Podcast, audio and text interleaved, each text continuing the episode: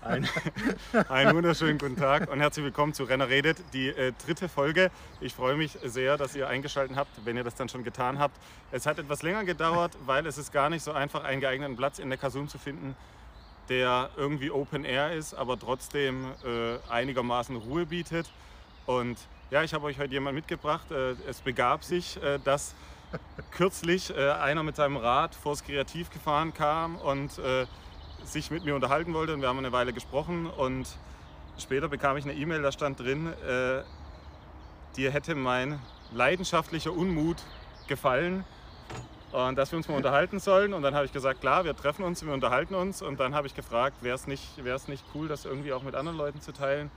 Und deswegen sind wir heute hier, genau.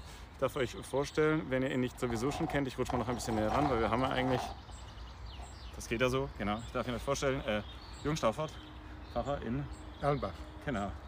Und ähm, äh, der Jürgen hat äh, zuletzt hat äh, zuletzt eine äh, Predigtreihe gestartet, die äh, was mit dieser Corona-Zeit zu tun hat. Vielleicht kannst du ein bisschen was darüber erzählen. Ja, ich habe ihn natürlich als Pfarrer gefragt, was ist meine Aufgabe jetzt in diesen Zeiten? Äh, versuchen, das bisherige einfach so weiterzuführen, das hat mich nicht befriedigt und ich habe so nach Themen gesucht und bin jetzt auf ein paar Themen gestoßen, die ich jetzt bearbeiten will in Predigten. Das eine ist die Frage, wie ordnen wir jetzt diese äh, Pandemie ein? Manche sagen ja, das war doch für was gut, war vielleicht ein Fingerzeig. Dann ist die Frage, sollte man das, wie man das früher mit Katastrophen gemacht hat, so als Strafe Gottes ähm, einordnen oder ist es jetzt einfach nur Zufall? Ähm, oder müssen wir jetzt aus dieser komischen Zeit gucken, wie können wir das Beste draus machen? Also wie können wir uns in dieser Zeit bewähren? Also das erste Thema ist Corona, Strafe Gottes oder Zeit der Bewährung. Dann ein weiteres Thema ist, wir werden ja einen Haufen Schulden haben und die Frage ist, wie zahlen wir es zurück oder wer zahlt es zurück? Und ähm, da denke ich, müsste es eigentlich auch ein bisschen zu mehr Gerechtigkeit führen, dass eben die, die viel mehr haben, auch äh, stärker belastet werden und die, die jetzt in systemrelevanten Berufen waren und ohnehin wenig verdienen als Verkäuferin, als Lagerist, als Krankenschwester, als Pflegerin, dass die eben äh, von der Rückzahlung der Schulden ausgenommen werden oder dass sie zumindest viel weniger stark belastet werden, weil sie in dieser Zeit, in dieser Corona-Zeit sehr wertvolle Dienste geleistet haben und dann nicht auch noch ähm, einen großen Beitrag zur Rückzahlung der Schulden leisten mussten. Dann ein weiteres Thema ist die Frage, was machen wir jetzt? Ähm, was sind so Hoffnungsbilder? Und manche haben ja schon in dieser Zeit was gelernt und haben gesagt, oh, das brauche ich nicht mehr, aber so soll es zukünftig sein für mich. Ähm, und da ist die Frage, haben wir eine Vision für eine bessere, eine gerechtere Welt, auf die wir dann hinarbeiten? Und ähm, in die Richtung geht es ja auch schon. Die Europäische Union spricht vom Green Deal. Äh, die Bundesregierung gibt ja auch Gelder und investiert Gelder ähm, in eine nachhaltigere Wirtschaftsweise, in eine gerechtere Wirtschaftsweise. Also man hat ja schon so Ideale und Ziele, auf die hin wir uns als Gesellschaft entwickeln wollen. Und ich habe dann eine Predigtreihe jetzt dazu gemacht, äh, um mich halt mit diesen Themen zu beschäftigen. Und wie kann man äh, Corona jetzt eben aus religiöser Sicht beurteilen und bewerten und äh, wie können wir jetzt auch mit biblischen Geschichten in eine bessere, eine gerechtere Zukunft gehen. Ja, du hast ja äh, schon vor Corona angefangen, auch so Predigt-Slams zu machen. Sind diese Predigten dann auch als Slam angelegt oder sind das, sag ich mal, traditionellere Predigten? Also es ist ganz schön, ganz schön schwierig, so ein Slam zu machen, weil äh, so ein Slam ja eine Verdichtung von vielen, vielen Themen ist. Und wenn ich einen Slam mache, dann muss ich das wollen. Ja? Das ist, also dann juckt mich was und dann weiß ich, ich kann es nur in diesem Slam jetzt zum Ausdruck bringen und nicht in einer normalen Predigt. Und um so einen Slam zu machen, da brauche ich Wochen. Ja? Ich habe ein Thema, das mich beschäftigt, das mich juckt. Dann gucke ich, was äh, steckt da drin, äh, welche äh, religiösen Themen stecken drin. Äh, ich versuche mich dann auch zu informieren über das Thema und das dann so zu verdichten äh, und so pointiert zum Ausdruck zu bringen, das braucht seine Zeit. Ja. Und deshalb könnte ich das vielleicht Woche für Woche machen, aber das hätte nie diese Tiefe. Und äh, manche haben auch gesagt, Jürgen, mach das, aber mach es nicht zu oft, sonst wird es alltäglich, sonst wird es normal. Es muss schon noch was Besonderes bleiben. Ja. Es, wird also, es werden normale Predigten sein. Ja gesprochene poetisch. Also wenn ihr die angesprochenen Slams anschauen wollt auf Facebook, äh, Christuskirche Erlenbach, äh, könnt ihr mal reinschauen. Er hat ja da welche reingestellt. Äh, Jürgen ist sowieso auch dafür bekannt, dass er viel mit neuen Medien macht, auch äh, Videos macht. Jetzt äh, hast du diese Corona-Reihe angesprochen. Du hast ja während der Corona-Zeit auch einiges getan. Ich habe dich einmal gesehen mit der Mundharmonika, spielt Mundharmonika. Ähm, vom Altersheim in Erlenbach. Wie oft hast du das gemacht? Wie war die Resonanz? Wie ist das abgelaufen? Also die Alten, die waren ja äh, ganz schön benachteiligt, weil sie ja keine Besuche bekommen durften. Und äh, ich mache ja alle zwei Wochen im Altenheim einen Gottesdienst und man durfte ja nicht rein, aber bei uns in Ernbach, die haben so zwei Hinterhöfe. Ähm, und dann habe ich mir gedacht, jetzt gehe ich da mit meinem Lautsprecher hin und meiner Mundharmonika und mache dann ähm, Gottesdienst von draußen. Ähm, und die Bewohner, die waren dann drin in, ihren, in dem Aufenthaltsraum hinter der Scheibe, haben dann Gesangbücher bekommen und haben dann ähm, da fleißig mitgesungen. Ich habe eine Ansprache gehalten, also einen ganz normalen Gottesdienst. Ähm, die Kanzel war dann eben die Wiese. Es war sehr, sehr, sehr, sehr vergnüglich. Ja? Also es hat mir großen Spaß gemacht, fast so als Straßenmusiker oder Straßenprediger da ähm, zu wirken. Am Anfang hatte ich schon ein bisschen Bammel. ja, die Kunst ist ein hartes Brot, ja, genau. gerade in Zeiten von Corona. Ja. ja. aber die Leute waren sehr dankbar, waren sehr fröhlich. Sie haben dann von der Scheibe, unter der Scheibe haben sie dann gewunken, haben sich gefreut, dass ich da bin, haben aufmerksam zugehört. Ähm, es war richtig launig. Ich habe das dreimal gemacht, glaube ich. Also einmal also im ersten Gottesdienst, dann äh, mal nur Abendlieder gespielt, und dann noch zweimal wieder so einen traditionellen Gottesdienst, den ich sonst eben in der Kapelle ähm, halten würde. Und so war das halt draußen auf der freien Wiese. Eigentlich alle zwei Wochen, aber wenn was dazwischen kommt, dann fällt es halt eben aus, wenn ich einen anderen Termin habe. Jetzt nächsten Dienstag wird der Kirchenmusiker, stellen sich die Kirchenmusiker vor, dann kann ich halt nicht. Aber es hat denen gut getan, es hat mir gut getan, es hat mir Freude gemacht. Ähm, eigentlich ist das eine viel schönere Form als so in der Kirche so anständig dazusitzen. Die saßen dann auch, äh, als es so warm war, saßen die draußen auf der Terrasse, haben was zu trinken bekommen, haben die Gesangbücher gehabt, in gebührendem okay, Abstand war ich dann da und habe Mundharmonika gespielt. Also vergnüglicher geht es wahrscheinlich gar nicht. Ne? Sehr, sehr schön, ja. Also mich hat das äh, tatsächlich auch berührt, als ich das gesehen habe, weil ich dachte, das ist eine, eine richtig gute Idee. Wir haben äh, ja auf dem Weg hierher, bis wir den Platz gefunden haben, auch schon viel Zeit gehabt und haben über alles Mögliche gesprochen. Ähm, gerade auch über den Umgang mit Corona jetzt in der aktuellen äh, Pandemiezeit. Äh, du hast ja da auch äh, alternative Wege gefunden, irgendwie damit umzugehen. Ähm, was hast du für dich selber gelernt in der Zeit, wo du sagst, ach, das, das ist irgendwie so eine Sache, da bin ich zu einer neuen Erkenntnis gelangt? Gibt es da irgendwas, wo du sagst, Mensch, das habe ich vorher noch anders gesehen vielleicht? Oder?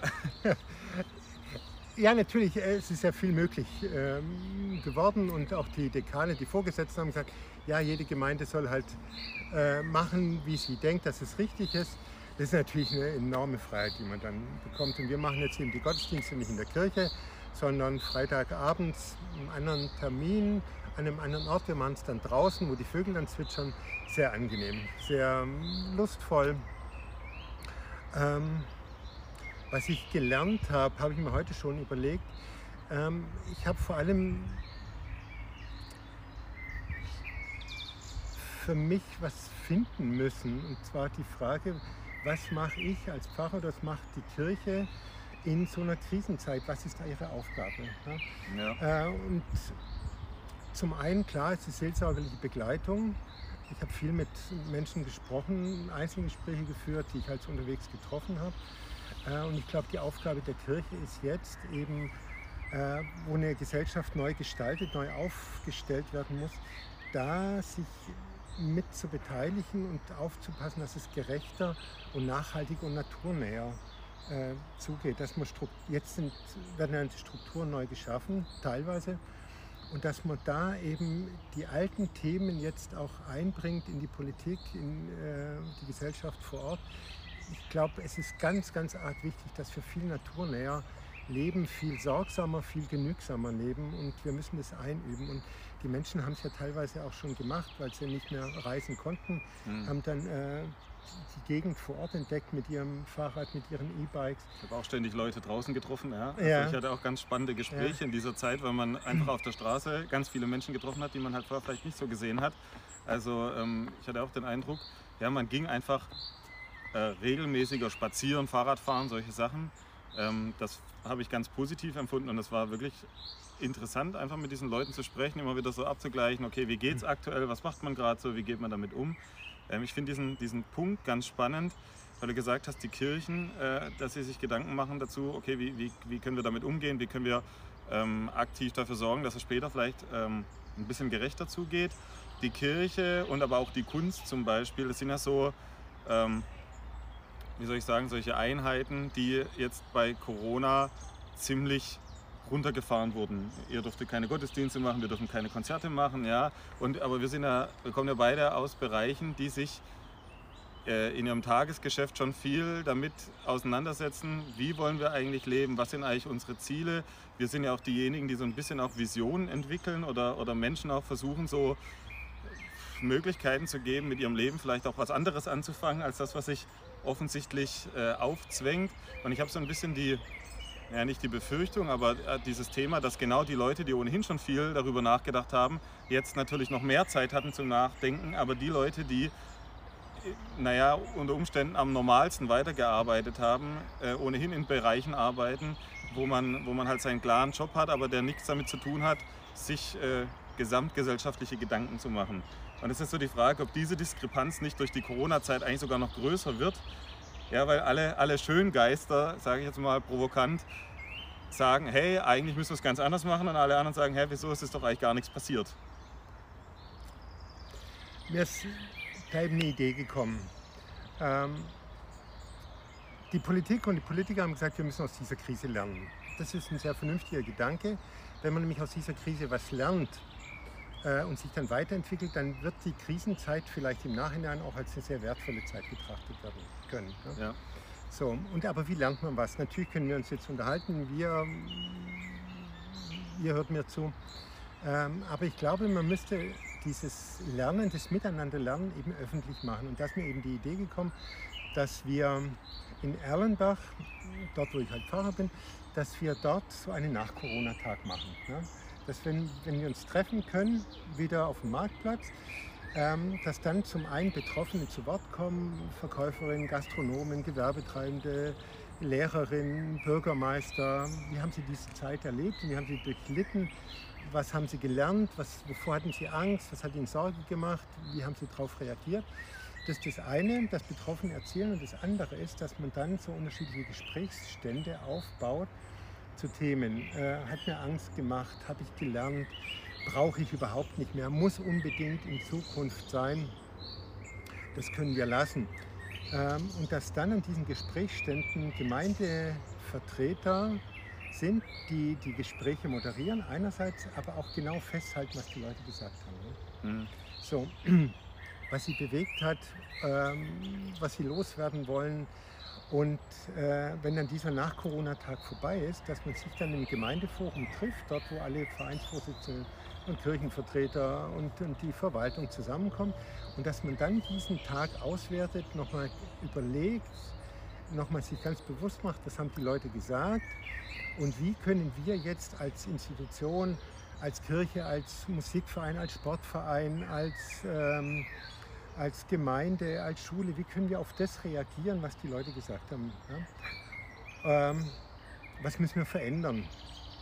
Und dass wir dann in dem letzten Schritt nochmal veröffentlichen, also in die Gemeinde wieder zurückspiegeln, was werden wir jetzt zukünftig anders machen. Ne? Mhm. Und dann haben wir tatsächlich kollektiv aus dieser Krise was gelernt und dann hat sich auch was verändert zum Positiven hin. Ja. ja? Ähm, eine einfache, simple Lebensweisheit, ist, sieh hin, hör zu und denke nach und dann wird alles, was du tust, sinnvoll sein. Sieh hin, hör zu, denke nach und dann wird alles, was du tust, sinnvoll sein. Und wenn man das organisiert macht, sieh hin, Ja. was, hat die, was haben die Leute erlebt, hör, hör ihnen genau zu. Und dann denk nach, was können wir daraus lernen, was können wir daraus verändern, wie können wir daraus aus dem Gesagten wirken. Dann äh, werden wir, glaube ich, äh, ja, in eine, in, eine, in, eine, in eine bessere Zukunft, das ist zu banal gesagt, aber in eine, in eine Zeit gehen, die dann anders sein wird. Aber wir werden uns dann durch diese Krisenzeit auch entwickelt haben. Und dann werden die Leute nicht mehr jammern über diese Zeit, Ja. die sie da durchlebt und durchlitten haben. Viele mit Existenzängsten, viele werden oder manche werden auch ihren Beruf aufgeben müssen. Sie werden dann hoffentlich was Neues finden und man wird dann hoffentlich stärker aufeinander Acht geben. Wie geht es denn dem anderen jetzt, der seinen Beruf verloren hat oder der jetzt wieder sein Geschäft aufmacht, aber noch nicht so viel Kundschaft und nicht so viel Umsatz hat, wenn man, den mal, wenn man das mal gehört hat. Ne? Und dann kann eine Gesellschaft zusammenwachsen und kann sich weiterentwickeln. Ja? So, und das habe ich dem Bürgermeister gestern so erzählt und er hat sich das so durch den Kopf gehen lassen, hat auch schon eine Idee dazu, wann man das vielleicht machen könnte. Und das habe ich dem Bundespräsident geschrieben, das habe ich dem Innenminister geschrieben, äh, weil man das auf allen Ebenen machen kann. Ja, da gab's auf auch kommunaler Reaktionen. Ebene, auf Landesebene, auf Bundesebene, auf der Ebene der Europäischen Union, natürlich auch auf der Ebene der, der UNO, der Vereinten Staaten. Alle Länder sind durch diese Krise gegangen. Und wenn alle irgendwie was daraus lernen, ja, dann wäre es ja genial. Ja, das wäre natürlich wünschenswert. Ja, du hast ja auch gesagt, es gab ja auch, es gab also nicht nur vom Bürgermeister Rückmeldung, du hast ja auch äh, Ja. vom Innenminister äh, Post bekommen und so. Also es Ja. wird tatsächlich auch darauf reagiert. Ganz äh, spannend fand ich jetzt. Äh, kannst du noch mal ganz kurz die, die, die drei, drei, vier Punkte nennen? Äh, höre zu. Sieh hin, hör zu und denke nach. Genau. Und, äh, Und da- dann wird alles, was du tust, sinnvoll sein. Genau, und dann, dann ist ja der en- entscheidende Punkt, dass, äh, glaube ich, dann noch dieses, äh, das heißt, dann wird alles, was du tust, sinnvoll sein, ist aber wichtig ist eben auch zu tun. Ja, also ich sehe, ich sehe natürlich bei solchen Geschichten immer dieses, ähm, ich bin manchmal da so ein bisschen provokant, wenn ich solche Arbeitskreise erlebe oder so, wenn Ja. ich sage, das sind solche oft so Quasselbuden, man redet halt viel über irgendwelche Sachen, aber am Ende wird nichts, äh, wird nichts umgesetzt so richtig. Und deswegen ist, glaube ich, schon auch immer wichtig, konkrete Ziele zu haben und zu sagen, hey, wir packen das jetzt mal an und, und äh, unser Ziel ist, bis äh, in, in einem halben Jahr möchten wir das und das haben, weil ähm, sonst war es wieder nett. Ja, irgendwie, man hat sich ausgetauscht, aber wa- was ist am Ende so der Mehrwert? Und da denke ich auch, manchmal ist es schön, ein kleines Ziel zu haben. Wir haben ja diesen Kulturkalender in der Kasum gegründet, da war es auch so, wir hatten das erste Treffen und ich habe gesagt, mein Ziel ist, nach diesem ersten Treffen den Kulturkalender zu machen. Wir haben uns im Oktober getroffen, im Januar war der draußen und ganz viele Leute waren total geblättet, dass das so schnell ging. Und das ist, glaube ich, so der entscheidende Punkt und dann, dann bekommst du auch so eine, so eine Eigendynamik hin und äh, das, das wäre irgendwie ja, absolut wünschenswert. Und ich bin ja auch irgendwie immer am überlegen, okay, wie, wie können wir da was, was Sinnvolles draus machen? Wie können wir die Zeit nicht ähm, verrinnen lassen heute Morgen? Ich habe ich hab auch so ein bisschen so, ein, so, eine, so einen Gedanken, denke ich immer, das Beste und das Schlechteste am Leben ist irgendwie, dass die Zeit vergeht. Und diesen Gedanken finde ich irgendwie so ganz spannend, weil man hat ja Phasen, die sind vielleicht nicht so toll, da ist man froh, wenn sie umgehen. Man hat Phasen, die sind halt äh, total schön und da ist irgendwie so, das ist dann nicht so schön, ja, dass die Zeit vergeht. Aber Fakt ist einfach, die Zeit vergeht und wir können nicht, also mittendrin aussteigen eigentlich. Ja. Wir können es da nicht beschleunigen, wir müssen da irgendwie äh, in guten wie in schlechten Tagen. Ja. Es ist so ein bisschen so dieses äh, auf, andere, auf andere Weise vielleicht ausgedrückt und ich fand die Zeit jetzt für mich zum Beispiel total bereichernd. Ich habe dir das ja eben erzählt. Ich habe mit meinen Chören ja diese CDs aufgenommen. Ich hatte meine, meine Sänger alle einzeln da für zwei Stunden mindestens, ja, manche auch äh, vier oder sechs Stunden. Und neben dem eigentlichen, ja, wir singen jetzt was ein, natürlich habe ich auch ein bisschen Stimmbildung und solche Sachen gemacht, Feedback gegeben, aber wir haben auch über alles Mögliche geredet. Und ich habe für mich gemerkt, ähm, in den letzten Jahren sind meine Gruppen immer größer geworden und ich hatte immer mehr Gruppen. Am Anfang hatte ich irgendwie ein, zwei Gruppen, dann hast du pro Woche mit 30, 40 Leuten zu tun, dann bist du denen natürlich irgendwie näher. Ja? Und auf einmal werden es 80 oder 100 Leute in der Woche, die du siehst. Und du merkst, dass es Leute gibt, von denen weißt du alles und dann gibt es Leute, von denen weißt du quasi nichts. Und das war total gewinnbringend und eine sehr wertschätzende Erfahrung. Und da habe ich mir auch gedacht, ja, wenn das jetzt wieder alles losgeht, also viele Chöre waren dann so, oh, wir wollen jetzt unbedingt wieder proben, bitte gebt alles frei. Und ich war, ah, ich, ich brauche noch Zeit, ja, lasst mir noch ein bisschen Zeit, ich muss ja. noch nachbearbeiten und ich muss noch so viel anderes tun und die Zeit wird ja wieder kommen und dann, dann ist das auch total gut. Aber diese Erfahrung, die jetzt in der Zeit passiert ist, die kann halt keiner mehr nehmen und die, war, die wäre nie zustande gekommen, wenn das nicht so passiert wäre. Und das war für mich ähm, wirklich ja, unbezahlbar, tatsächlich. Also ich meine, ich habe äh, für mich zum Beispiel jetzt auch, ich bin ja aktuell schon massiv betroffen. Ja? Also ich habe äh, keine, wir können keine Konzerte singen, ich kann keine richtigen Proben machen. Ähm, ich habe eigentlich alles von dem, von dem und für das ich lebe, findet jetzt zumindest in der aktiven Form nicht statt. Ja, und das war ja dann auch so diese Herausforderung, du hast es ja auch angesprochen, wie gehe ich jetzt konkret damit um, wie kann ich da Lösungen finden, für mich Alternative, Alternativen zu finden, die nicht sind, ich sitze einfach da und warte, bis es vorbei ist. Viele Menschen haben sich ja bewegen müssen. Die Schule hat sich anders strukturieren müssen. Ähm, die Betriebe haben sich anders strukturieren müssen. Die, man musste anders einkaufen. Die Politik hat plötzlich anders reagieren müssen, hat äh, die schwarze Null aufgegeben, hat gesagt, wir geben unendlich, fast unendlich viel Geld in die Gesellschaft rein. Also es hat sich ja unheimlich viel bewegt in den Köpfen. Ne? Deshalb glaube ich nicht, dass man so leicht wieder in den alten Status quo zurückkommt vor der Corona-Krise. Man hat ja eine unheimliche Dynamik entwickelt und fast jeder, fast jeder. Hm. Es gibt ein paar, die konnten zu Hause sitzen und Däumchen drehen, aber für die meisten, glaube ich, war es eher Stress sich auf diese neue Situation einzustellen. Ja, ja. Ähm, und das irgendwie am Laufen zu halten. Die Krankenhäuser mussten sich umstrukturieren. Man musste gucken, ähm, wen behandeln wir vorrangig, halten wir Betten frei. Also war ja unheimlich viel Dynamik. Deshalb glaube ich nicht, dass wir wieder zurückfallen in das Alte. Da ist die Zeitspanne ähm, zu groß gewesen, drei Monate. Hm. Wären es nur zwei Wochen gewesen, hätten wir sagen können, so jetzt, das blenden wir wieder aus und gehen zurück. Aber drei Monate hat sich unheimlich viel verändert. Ja, auf allen Ebenen.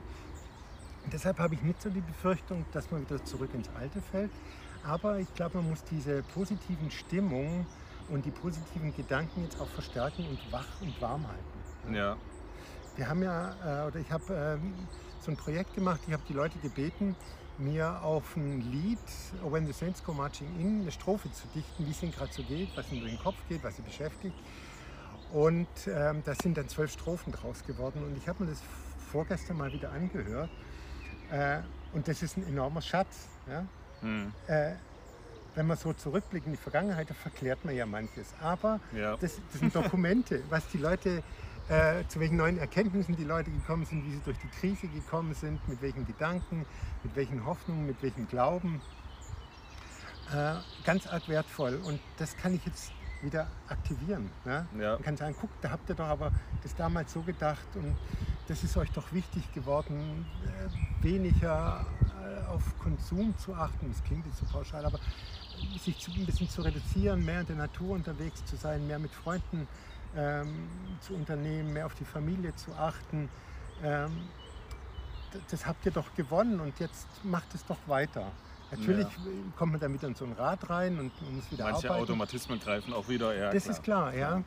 Ähm, aber das andere war auch mal, und das war, ist, glaube ich, ein großer Schatz und den darf man nicht wieder vergraben und verbuddeln, sondern muss aktiv mit dem wieder weiterleben. Ja. Ein, Leute werden anders Urlaub machen müssen, vielleicht auch dürfen. Feststellen, können. dass es vor Ort zum Beispiel auch ganz schön ist manchmal. Ja, also genau, äh, ja, äh, ich ja. bin auch einmal durch den Neckarsulmer Wald gelaufen, stand auf einmal an einer Lichtung und denke mir, huch, hier war ich ja noch nie.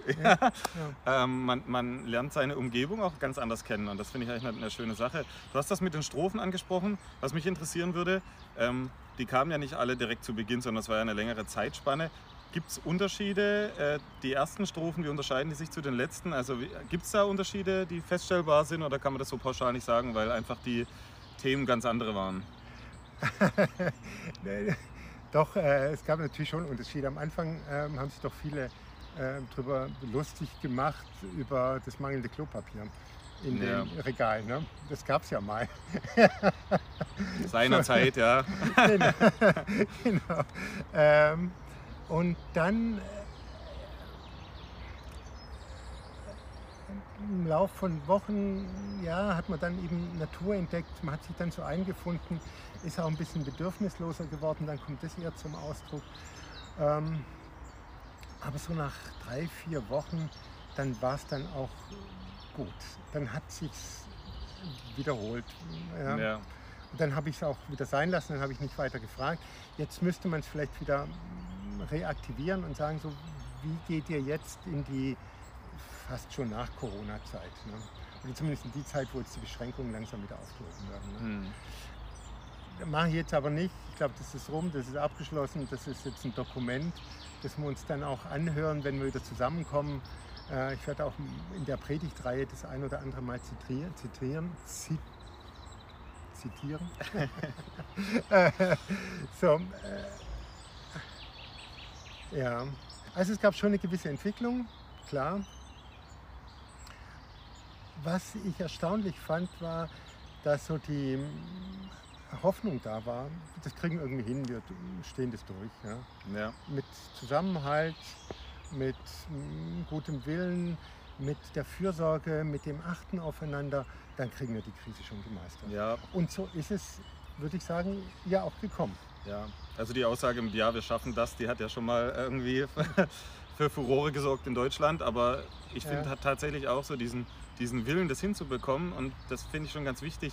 Ich habe äh, ja auch mal Geschichte studiert und äh, wenn man Geschichte studiert, dann fällt im Studium oft die Frage, können wir überhaupt von der Geschichte lernen? Ja, das ist so ein spannendes Thema und vor allem auch, wie verteidigen wir eigentlich unser Fach, was für mich natürlich als jemand, der studiert hat, immer so ein bisschen eine, eine lächerliche Frage war. Ich dachte, eigentlich ist Geschichte extrem wichtig.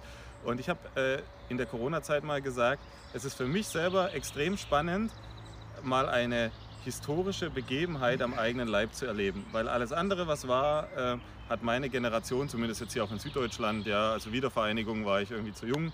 Das war ja aber sowieso trotzdem jetzt von Baden-Württemberg doch noch ein ganzes Stück weg, um jetzt, ähm, sag ich mal, das aktive Thema mitzuerleben, weil wenn dann hat man ja die Ausläufe oder sowas mitbekommen.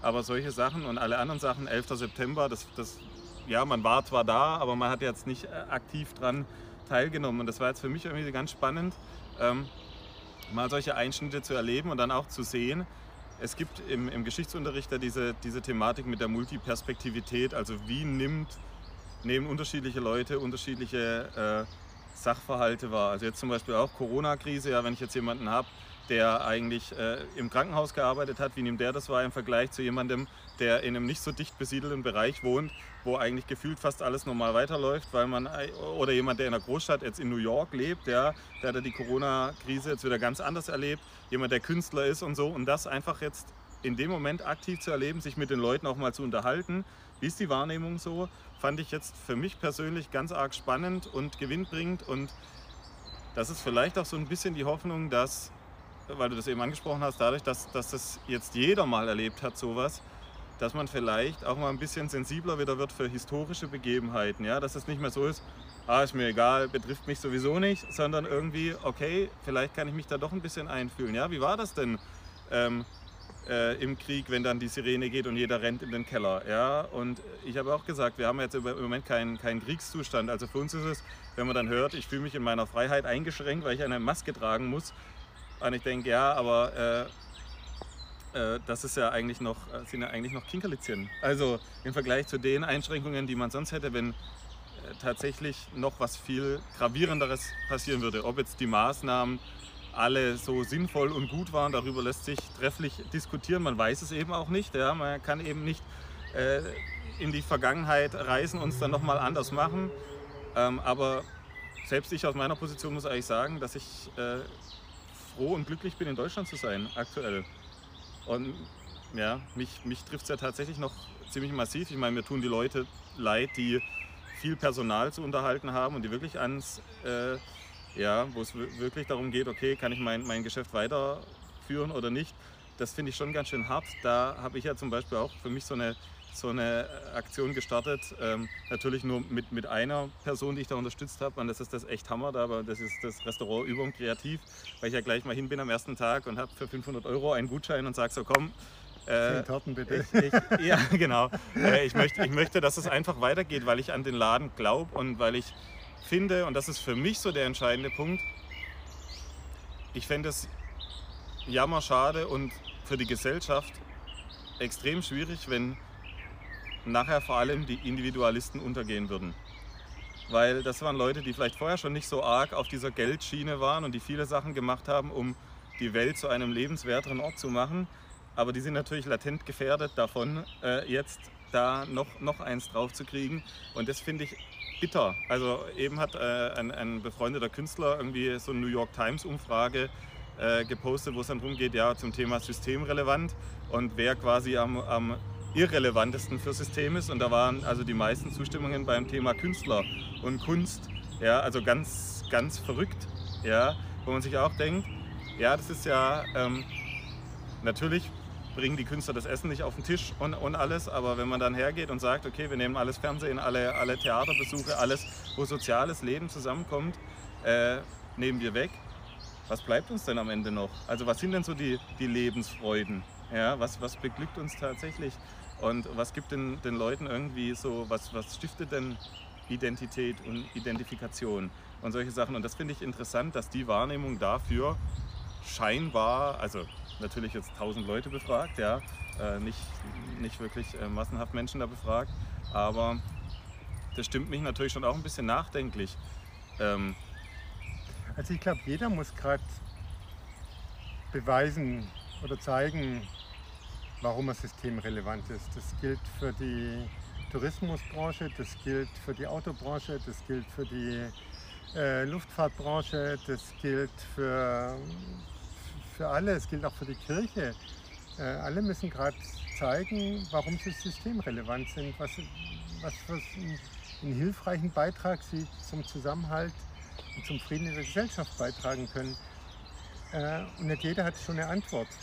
Aber das ist, glaube ich, ganz gut, ja. ähm, dass man jetzt auf der Suche ist und dass jede jedes Unternehmen, jede Institution jetzt sich selber nochmal rechtfertigen muss. Und nicht nur vor sich selbst mhm. und vor den Aktionären, sondern letztendlich vor der ganzen Gesellschaft und muss ja. darum ringen, ähm, so ähm, bedeutend zu sein. Ja? Und ich glaube, man hat jetzt eher ein feinfühligeres Gefühl, was ist denn jetzt tatsächlich bedeutend, was ist wichtig, was gilt es zu erhalten und was war einfach heiße Luft. Ja?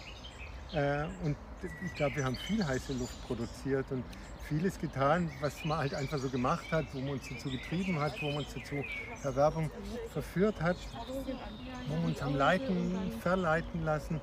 Ähm, und diese heiße Luft, die ist jetzt erstmal aus dem Ballon raus. Und jetzt muss jeder wieder sagen, so, und das ist mein Beitrag und dafür bin ich da.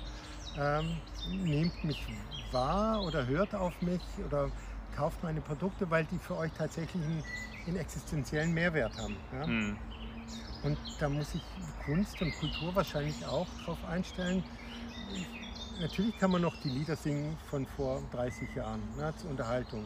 Aber vielleicht braucht die Kultur jetzt eben ähm, Beiträge, Theater, Musik, die eben diese Zeit, diese Corona-Zeit aufgreifen und vielleicht auch mitwirken jetzt einer, einer gerechteren Gesellschaft und dass sich die, die Thematiken sich damit eher beschäftigen. Und dann werden die Leute sagen, ach, dem höre ich ja ganz gern mal zu. Und nicht nur, weil das schön unterhaltsam ist und mich ablenkt, sondern weil mich das jetzt tatsächlich in meinem Suchen irgendwie weiterbringt. Ja. Ähm, das ist irritierend, das ist erstmal, ähm, wie soll ich sagen, das, das, das schwächt einen erstmal. Äh, weil man jetzt ja noch keine Antworten gefunden hat oder nur rudimentäre Antworten gefunden hat. Äh, aber das kann eine Zeit sein, in der eine Gesellschaft dann eben halt auch, auch wächst. Es gibt so einen kleinen Spruch, den finde ich ganz genial, der heißt, gute Zeiten sind zum Ausruhen da, und schlechte Zeiten sind zum Wachsen da. Gute Zeiten sind zum Ausruhen da und schlechte Zeiten sind zum Wachsen da. Und ähm, wir können jetzt gerade wachsen. Und wir wachsen auch. Das, das ist auch so meine Erfahrung, wenn ich mich mit Leuten halt mit Schulleitern, mit Bürgermeistern, mit, mit Künstlern, äh, die machen sich gerade viele Gedanken und sie wachsen gerade. Ja. Ob das jetzt, oder welche Früchte das dann ähm, haben wird. Die Zeit der Ernte, die kommt noch. Jetzt ja. ist die Zeit des Aussäens. Das ja? stimmt wohl, ja. So, ja. Ähm, Und, ich, und wenn man sich da gegenseitig auch kritisch begleitet in dem Wachsen, in dem Neuorientieren und sich gegenseitig auch fördert und auch animiert und stimuliert ähm, und sich gegenseitig auch Anregungen gibt, macht es doch so, macht es doch so, das könnte doch vielleicht sinnvoller sein, das könnte hilfreicher sein, dann wächst auch so eine Gesellschaft zusammen und kommt wieder viel stärker in den Dialog miteinander. So hat die Automobilindustrie ihre Autos produziert und die Lufthansa hat ihre Flugzeuge äh, geflogen. So. Aber es gab keine kritische oder wenig kritische Auseinandersetzung. Und jetzt merken wir, wir sind doch aufeinander angewiesen und müssen uns auch begleiten, uns auch, ähm, müssen auch richtungsweisend sein. Und da würde ich mir natürlich auch erhoffen, dass jetzt so Anregungen an die Kirche kommen. Ja? So, dass die Leute sagen, wir haben jetzt aber dieses Bedürfnis oder diese, diese Anforderung an die Kirche. Äh, versucht doch mal jetzt dem gerecht zu werden, hört mal auf uns. Und ich hoffe, dass das kommt, ne, dass wir angeregt werden von außen. Wäre ja. spannend, dann müssten wir auch Antwort geben und ähm, könnten zeigen, wie sinnvoll wir sind. Ja. Ja, spannendes Thema. Also das Thema mit den, mit den Dialogen und wie Dialoge zustande kommen. Wir haben ja eben auch an, zu einem ganz anderen Thema gesprochen, da, ähm, dass es ja manchmal auch so ist, dass manche Dialoge einfach nicht zustande kommen, weil die Leute, die wirklich Fragen haben wollen, diese Fragen nicht stellen.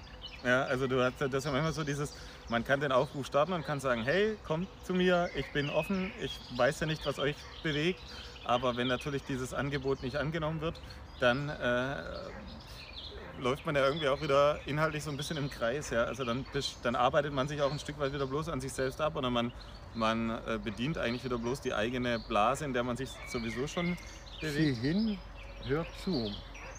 Ja? Und äh, das braucht eine Sensibilität.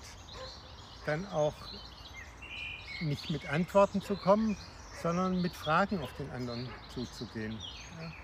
Ähm, wie hast du jetzt, wenn man es die Kirche sieht, wie hast du die Kirche wahrgenommen, wie hast du die Gemeinde wahrgenommen, wie hast du mich jetzt als Pfarrer wahrgenommen, was äh, hast du jetzt für, für ähm, Bedürfnisse, für Anfragen an die Kirche, wo kann ich jetzt antworten, wo kann ich dir jetzt helfen? Das ist eine Frage, wie geht man auf die Leute zu, mit welcher Haltung. Und ich glaube, jetzt brauchst du einfach so diese offene Haltung. Ja. Die brauchst du eigentlich immer. Ja? Aber jetzt, die, ja, immer, aber die brauchst du jetzt natürlich, glaube ich, umso mehr. Ja? Und wenn ich dann jemanden besuche, mit jemandem spreche, dann kann ich dir natürlich von mir erzählen. Äh, aber ich kann auch fragen, so was, ich brauche dich jetzt. Erzähl mir, was brauchst du jetzt? Wie kann mhm. ich dir jetzt helfen? Was, was ist dein Thema? Was beschäftigt dich gerade? Ja?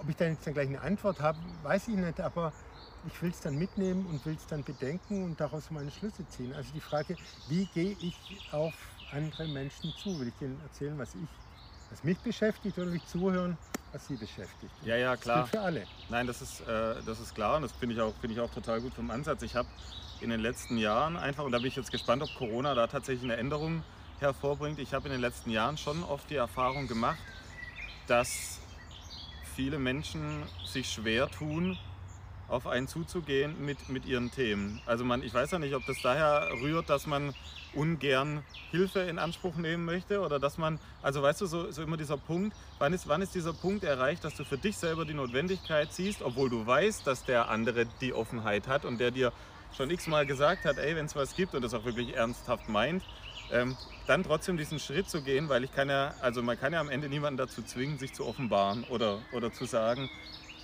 ich habe da, hab da wirklich Interesse daran. Und da muss ich sagen, dass ähm, vor Corona dass vor Corona manchmal dieses Thema für mich war, dass die Leute das irgendwie, hm, manchmal weicht man solchen Themen, glaube ich, auch gern aus, ein Stück weit. Und vielleicht, eher, also ich fände es ja, ich es ja total gut, wenn das nicht mehr so wäre. Also, aber, aber weißt du, was ich meine? Genau, es gibt aber zwei, glaube ich, Tipps dazu. Das eine ist, äh, Menschen öffnen sich dann, wenn es eine vertraute Atmosphäre ist. Und äh, eine vertraute Atmosphäre entsteht durch ein Vier-Augen-Gespräch. So. Äh, und durch Facebook, durch die sozialen Medien, da hat man weniger diese Atmosphäre, man hat sie über, überhaupt nicht. Ne? Deshalb glaube ich, hat man es vielleicht auch ein bisschen verlernt. Und dadurch, dass man halt viel miteinander macht, in, in Gruppen macht, äh, kommen diese vertrauten Atmosphären gar nicht zusammen, äh, zustande, wo jemand einfach mal so aus sich heraus erzählt. Und bis jemand mal so von sich erzählt und so ins Plaudern kommt, das braucht seine Zeit. Das heißt, es braucht eine Stunde oder zwei Ja, oder vielleicht sogar drei Stunden. Ne? So, und dann wird jemand das tatsächlich los und findet im Gespräch zu sich selbst und äh, wenn er dann noch ein Gegenüber hat, das einfach zuhört äh, und nicht dazwischen redet und nicht korrigiert, nicht richtig stellt, einfach nur zuhört, es ist schon, glaube ich, eine Kunst und ich muss vielleicht auch schon ein bisschen üben. Wenn der Mensch dann zu sich kommt und, hallo, Hallo. ähm, und ins Reden kommt, dann erzählt er von sich. Also es braucht vertrauensvolle Atmosphären, es braucht Zeit und vielleicht braucht es auch ein T-Shirt, auf dem dann steht, erzähl mir von dir.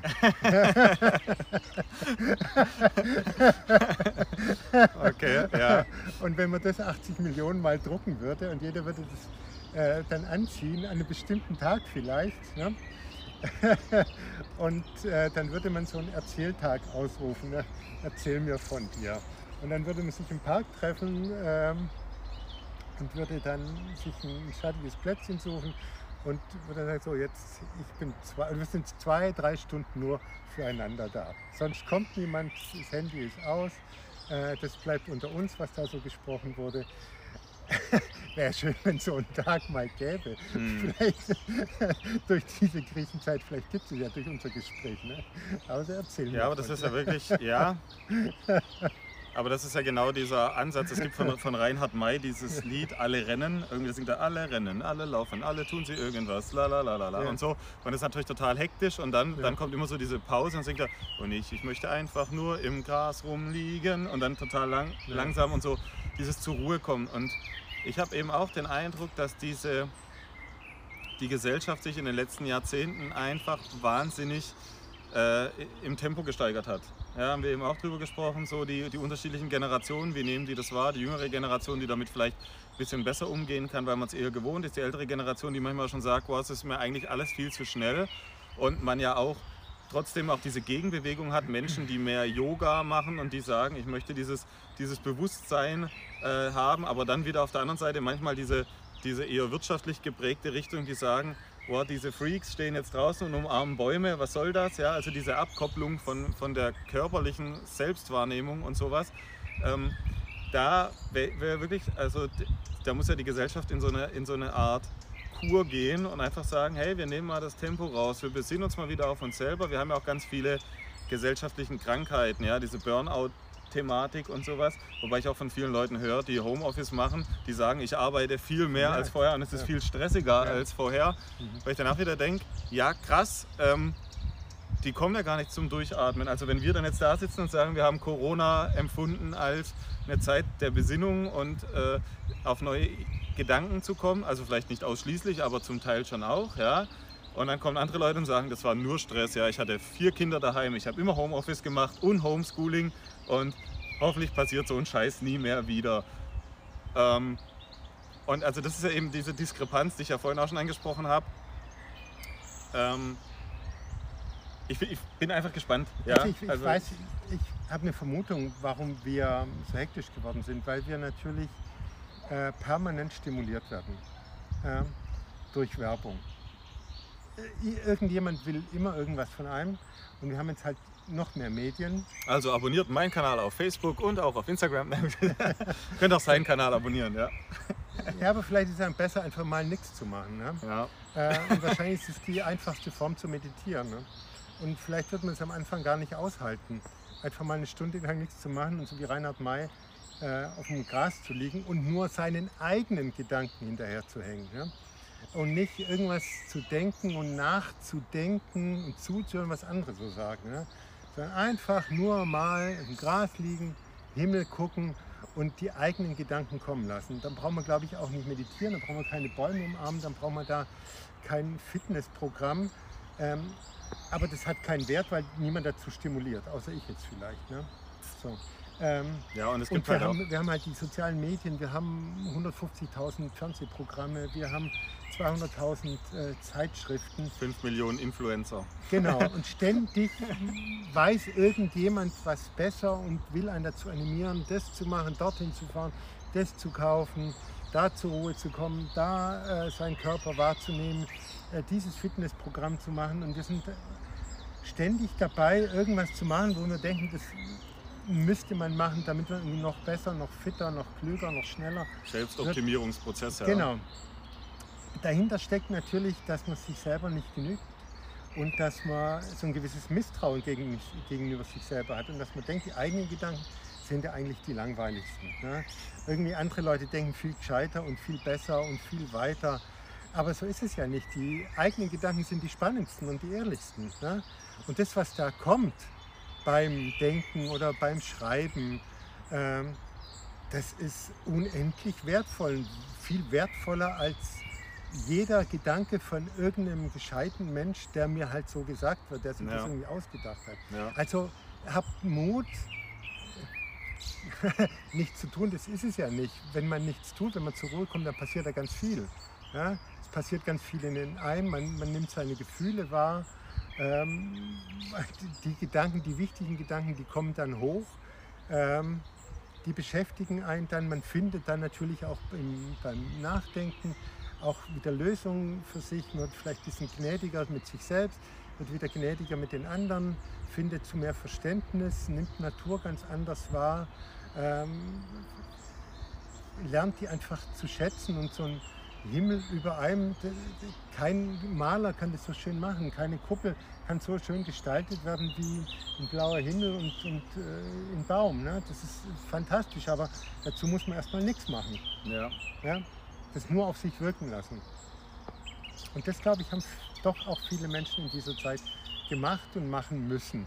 Ja? Ja, das finde ich, finde ich tatsächlich auch einen, einen super spannenden und extrem wichtigen Ansatz, auch zum Thema Authentizität. Also ich habe sehr viele Freunde, die sehr unterschiedlich sind und ich mag die alle deshalb, weil sie in sich authentisch sind.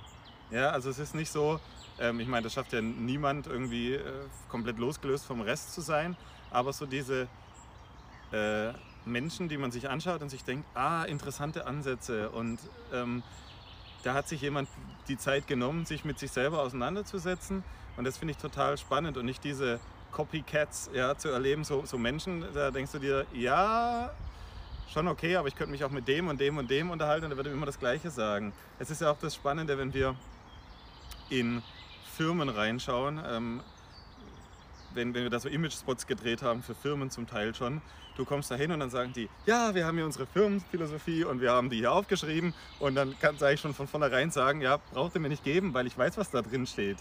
Ja. Ja, weil jede Firma eh die gleiche Philosophie verfolgt irgendwo. Also ich habe noch bis, bisher eigentlich da nichts, nichts erlebt, wo ich auf einmal dachte, ah, das ist ja innovativ oder das ist jetzt irgendwie ähm, irgendwas, was mich auch begeistert hätte. Ja? Und ich meine, man erlebt trotzdem Mitarbeiter, die da total in dieser Firma aufgehen und ich finde es super gut und ich finde es total, total schön und die erzählen dann, da denke ich, Mann, da steckt ganz viel Herz in dieser Firma, aber das steht da nicht drin, weil man das dann wieder auf so eine abgehobene Ebene irgendwie heben muss. Und äh, das ist ja genau diese, diese Thematik, dass äh, der Alltag der allermeisten eher darin besteht, in solchen Systemen zu sein, die ja, zwar sich sowas irgendwie vornehmen, aber so wie ich es eben auch gesagt habe, ja, man muss zu einem Ergebnis kommen, dann muss man es eben auch machen und dann ist ja eigentlich fast egal, was da steht. Ja, also diese, am, am Ende ist es ja die Tat, die irgendwie für sich sprechen kann und die das dann ausmacht. Und das finde ich ja wirklich ein ganz, ganz Ich denke, der Satz der Aufklärung von Immanuel Kant, der gilt immer noch. Äh, was ist Aufklärung? Der Auf Aufklärung ist der Ausgang des Menschen aus seiner selbstverschuldeten Unmündigkeit. Ne? Also man gibt seine Interessen, man gibt seine Gedanken ab an scheinbar andere Autoritäten, an Chefs, an die Frau gibt es an den Mann ab, die Gläubigen geben es an die Pfarrer ab. Ja? Äh, aber so, und man macht sich unmündig. Nee, steh zu deinen Gedanken. Habe den Mut, dich deines eigenen Verstandes zu bemühen. Das ist so der, der zweite Satz. Habe den Mut, dich deines eigenen Verstandes Habe den Mut, dich deines, zu bedienen. Habe den Mut, dich deines eigenen Verstandes zu bedienen. Denk deine Gedanken und dann setz dich auch irgendwie um, so gut es halt geht. Hm. Ähm, so, und dazu gehört Mut. Deshalb Ja. finde ich das ganz arg wichtig. Habe den Mut, dich deines eigenen Verstandes zu bedienen, weil dann immer irgendwie Leute kommen und sagen, ah, geht es denn und es ist gescheit und es ist irgendwie verrückt und Ja. warum muss es denn und guck doch mal, dann handelst du dir die Nachteile ein. Also es gibt so viele Wenns und Abers, ja, wenn man selber denkt und selber so seinen Weg geht. Deshalb gehört dazu Mut. Aber ich glaube, wenn man dann den Mut gefunden hat, man fühlt sich einfach freier, man fühlt sich, ähm, fühlt sich selbstbewusster. Ähm, man geht bestimmt auch manche Irrwege und Umwege, aber das können ja vielleicht gerade die wertvollen Wege sein im Leben, die Ja. man dann geht. Ja, ähm, deshalb glaube ich, ist die wichtigste Tugend, die man so hat in seinem Leben, Mut. Mut zu haben, das auch zu machen, wonach es einen drängt, was für einen wichtig ist. Sei mutig, steh hin, ähm, muss ja nicht gleich immer eine Revolution sein, die man da anzettelt. ne? So, aber äh, nicht klein beizugeben, die Angst zu überwinden, die Widerstände auszuhalten und sich dann in gewisser Weise treu zu bleiben oder mal seine Ziele nicht aufzugeben und versuchen, die so gut es geht zu verwirklichen oder zumindest das eine oder das andere. Und man fühlt sich danach einfach besser, man fühlt sich stärker und man kann dann den anderen auch was erzählen. Ich glaube, man wird dadurch auch attraktiver, anziehender für andere. Und wer Mut zeigt, macht anderen Mut. Ja? Wer selber ähm, einen eigenen Weg geht, eigene Klamotten anzieht oder äh, selbst geschriebenes Musical aufführt, Themen bearbeitet, die andere vielleicht nicht auf dem Schirm haben. So wer den Mut hat, das eigene zu machen, der macht auch anderen Menschen Mut, dass sie ihren Weg gehen. Ja?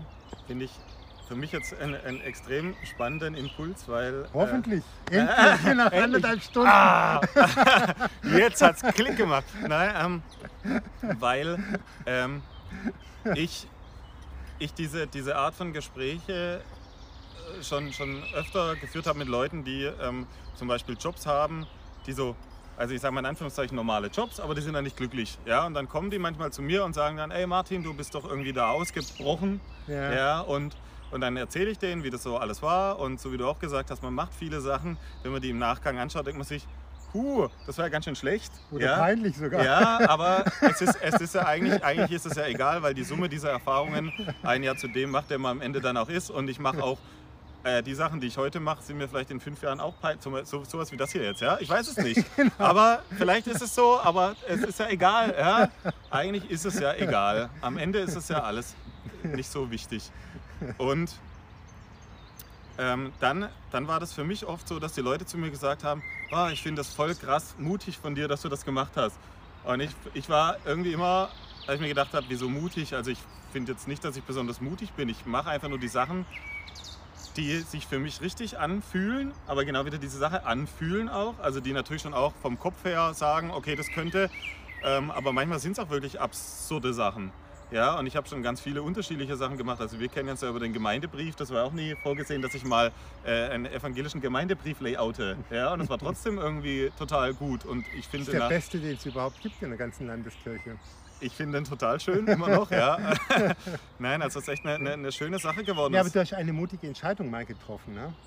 So, du hast äh, deinen alten Berufsweg aufgegeben, wolltest schon mal Lehrer werden. Ja, und hast dann gesagt, nee, das mache ich nicht mehr. So, das war ja natürlich die ultimative mutige Entscheidung. Klar, Und alles andere, sicherer was dann, geht's ja nicht. ja, alles andere, was danach kommt, ähm, ist ja eine Folge von diesem großen Mut. Ja? Ja. Von dieser großen Entscheidung. Aber das Verrückte war, ähm, also auch wenn, wenn Leute dann sagen, oh, ich weiß nicht genau, was ich machen will. Und manchmal muss man es auch nicht so genau wissen, glaube ich. Also ich hatte natürlich schon in der Hinterhand, ich möchte irgendwas mit Kunst machen, wobei nachher die Sache, die ich mir vorgenommen hatte, nämlich mit Mundharmonika, das war dann ein Jahr später auch erledigt. Also ich stand dann ja auch wieder ohne alles da, so gesehen. Und das war aber trotzdem danach die wichtigste Zeit, weil wie du gesagt hast, diese, diese, aus dieser Krise rauszugehen und zu sagen, nee, äh, ich lasse mich jetzt nicht unterkriegen, sondern ich überlege mir einfach, wie kann es weitergehen. Und dann gibt es immer auch so glückliche Fügungen. Irgendwann kam die Sophie und sagte, möchtest nicht einen A Cappella-Chor gründen? Das habe ich gemacht. Dann gab es Beauties and the Beats. Auf einmal hatte ich ganz viele Chöre und es war so. Ja, und, und, und manchmal gibt es dann diese Eigendynamik. Und, aber dafür muss man halt auch mal gegen eine Wand rennen, glaube ich. Also vielleicht hat man Glück und es ist beim ersten Mal gleich das, dass man das trifft. Aber da darf man sich auch nicht entmutigen lassen und auch nicht, nicht kleiner machen, als man ist. Und so manchmal gehört eben auch dieser, dieser lange Atem dazu. Ja, ich bin nicht der beste Musiker, ich bin nicht der beste Künstler, ich bin nicht der beste, weiß ich nicht. Also in allen Sachen, die ich mache, bin ich nicht der Beste, aber in, in der Summe der Sachen, die ich mache, funktioniert es irgendwie. Und das ist, das ist auch die interessante Wahrnehmung. Ja? Man denkt immer, ja, ich singe schon ganz gern und ich würde gern Sänger werden, aber es gibt so viele andere, die sind besser. Ja, aber vielleicht bist du besonders gut im Gesang beibringen oder im, im äh, Vielleicht kannst du besonders gut Kinder motivieren und wirst nachher eine super gute Kinderchorleiterin oder, oder, oder, oder. Ja? Also es gibt ja so viele Kombinationsmöglichkeiten. Es gibt ja nicht, das ist dein, äh, da gibt es diesen Film Ants, wo es um diese Ameisen geht und die werden am Anfang geboren und dann bringen sie diese Babyameisen und dann sagen sie, Arbeiter, Arbeiter. Äh, und was gibt es da noch? Ich weiß gar nicht, was die anderen sind. Auf jeden Fall, die werden halt in Geburt zugeteilt und so. Und, und dann denke ich, aber das ist ja bei uns nicht so. Ihr könnt ja, man kann ja jederzeit sich überlegen, möchte ich das wirklich oder möchte ich das nicht? Und für mich war die Quintessenz mit dieser mutigen Entscheidung, dass ich mir gedacht habe, wenn ich von Leuten gehört habe, oh, ich schlafe schlecht, weil mein Chef geht gar nicht und setzt mich so unter Druck. Und habe ich gedacht, das, was du machst, ist aus meiner Sicht viel mutiger. Das könnte ich überhaupt nicht. Ich würde das keine Woche aushalten. Ja, diese, diese äh, Situation, weil wenn du dich aus diesem, aus diesem Punkt befreit hast, ja, also erstens der Moment, als ich in der Schule hingeschmissen habe und über den Schulhof gelaufen bin, so leicht habe ich mich in meinem Leben nie mehr gefühlt. Das war wirklich so dieses, ich heb jetzt ab. ähm, ich heb jetzt ab und dann äh, jetzt habe ich den, jetzt hab ich den äh, Punkt so verloren. Weil ich nie gefühlt? Nee, genau, so leicht habe ich mich nie gefühlt. Die Last ist von deinen Schultern gefallen. Und genau, und, und dann zu merken, in den Jahren, die danach kamen, ich hatte nie mehr diesen Moment, dass ich morgens aufgewacht bin und gedacht habe, oh, jetzt habe ich eigentlich keinen Bock. Ich kenne das nicht. Ich stehe morgens auf und ich denke mir, wow, voll cool. Ja, und manchmal sind es schon auch Sachen, die jetzt äh, im Einzelpunkt vielleicht nicht so cool sind, aber in Summe macht es einfach Spaß. Und das ist so dieser, wenn man, wenn man diesen Horizont mal so weit hat, dann, dann denkst du einfach, ey, das Leben ist so vielfältig und du kannst da und dann hier vielleicht und dann gibt es vielleicht noch die Möglichkeit und ach, schau mal da, ach, das war mir gar nicht klar. Dass, und auch wenn ich Workshops gebe, beispielsweise für, für andere Chorleiter, dadurch, dass ich dann Regie gemacht habe und halt eben auch Chorleiter bin, aber in einer Vierer A Cappella-Gruppe gesungen habe, mich mit Tontechnik so ein bisschen auskenne und dann äh, so ein bisschen medienaffin bin, bringe ich ganz viele Sachen mit, wo ich mir denke, da sind viele super studierte Mus Musikleute, aber die, die Kombination und da finde ich es bei jungen Menschen immer wichtig, macht euch klar, was, ähm, was ihr, ja, macht, euch, macht euch klar, was ihr könnt und dass ihr was könnt und verfolgt es einfach weiter und wenn ihr bei einer Sache... Ja, nicht nur, dass ihr was könnt, sondern dass ihr auch was lernen könnt. Äh, das auch, also, ja. Also, ja. wenn man jung ist, weiß man ja gar nicht, was man so alles kann. Ne? Das stimmt, ja. So, aber man kann, man kann ja ganz viel lernen. Und wenn man Lust hat aufs Lernen, dann, dann kann man dann auch immer mehr. Ja? So, und das, glaube ich, die Lust aufs Lernen und auf, auf neue Erfahrungen machen, das ist, glaube ich, ganz wichtig. Genau, und das ist der entscheidende und Punkt. Das Können. Da möchte ich ganz so. kurz, bevor ich es vergesse, ja, ähm, die Lust aufs Lernen. In der Schule, wenn die Lehrer dann vorne standen und sagen, ja, Programm lebenslanges Lernen. Und es ist so wichtig, sein Leben lang zu lernen. Und da saß ich als Schüler und was habe ich abgekotzt, weil ich mir gedacht habe, so ein Schwachsinn, ja, was soll denn das? Ich habe doch keinen Bock, die ganze Zeit zu lernen. Aber, und das hat er jetzt äh, gerade hier ergänzend gesagt, erfahren, Erfahrungen machen. Ihr lernt im Leben einfach schon am Leben so viel. Und Lernen bedeutet nicht das schulische Lernen. Und das ist so, glaube ich, also es war für mich die entscheidende Erkenntnis. Neulich saß ich auch wieder da und dachte mir, krass, was ich in den letzten La Jahren gelernt habe, aber auch viel einfach durch den Umgang mit unterschiedlichen Menschen, weil man einfach so viel Erfahrungen sammelt und so viel lernen darf. Und das ist so, dann ist Lernen überhaupt gar kein ätzender Prozess mehr, sondern dann ist Lernen spannend, einfach, ja super, spannend, super. Aber diese Erkenntnis, zu der muss man eben kommen. Die Shania fragt übrigens, ob du sie noch kennst, ob du dich noch an sie erinnerst. Shania, Shania, ja. Äh, Konfirmation gemacht wahrscheinlich? Oder ich glaube äh, zumindest, dass das die Shania ist. Ja, genau. Ähm, ja. Äh, hinter der, äh, hinter der Kuppel. In der Kuppel, ja, rechts, das erste Haus, wenn man runterfährt nach Heilbronn. Ja? Ja, ja, müsst ihr, genau. Ja? Grüße. Also, er, er weiß Bescheid. Ähm, ich hoffe jetzt nur, dass die ganzen Follower dich jetzt nicht besuchen kommen. Wenn, dann weißt du ja, wo es herkommt. Doch immer, wenn ich nach Heilbronn reinfahre, äh, fahre ich in dem Haus vorbei und dann denke ich an dich. Weil du geblitzt wurdest. So. Nee, das ist vor dem Blitzer. Also. Ich fahre mit dem Fahrrad da runter. Ich fahre dann nicht mit dem Auto nach Heilbronn. Hallo. Das, ist ja- das wäre ja hochpeinlich. mit dem Fahrrad. Und da habe ich kein Nummernschild. Sehr, sehr schön. Ja. Oh, der Stream bricht gleich ab, weil wir haben jetzt eine Stunde fertig. Vielleicht kommen wir gleich und sagen noch ein paar abschließende Worte. Wir sehen uns gleich noch mal bis in Okay. ein paar Minuten. So, da sind wir wieder zurück zur Runde 2. Wir hoffen, ihr seid auch gleich wieder da. Der, wir hatten hier schon äh, in der, in der, die Pause genützt, um das Gespräch ein bisschen weiterzuführen. Ähm, ja, ich komme mir, komme mir tatsächlich vor wie im Fernsehen, wenn man da manchmal sieht, äh, die, die Gespräche, die dann äh, auf YouTube irgendwie in der Pause geführt wurden, sind manchmal die spannendsten, wenn die Kamera da nicht so läuft. Gell, und dann so ein bisschen. Ähm, du, du wolltest Ich aber. fühle mich aber gerade sehr frei. Ja, ich auch total, total. ähm, du hattest ein bisschen erzählt oder du wolltest einsteigen. Ähm, du warst ja nicht immer Pfarrer. Nee, ich war nicht immer Pfarrer. Ähm, ich hatte auch vorher einen Beruf mm, gehabt, der mir eben keine Freude gemacht hat. Ich hatte eine Lehre gemacht als Bankkaufmann. Ähm, habe Wirtschaftsgymnasium gemacht und dann wusste ich halt nicht so recht, was ich machen soll.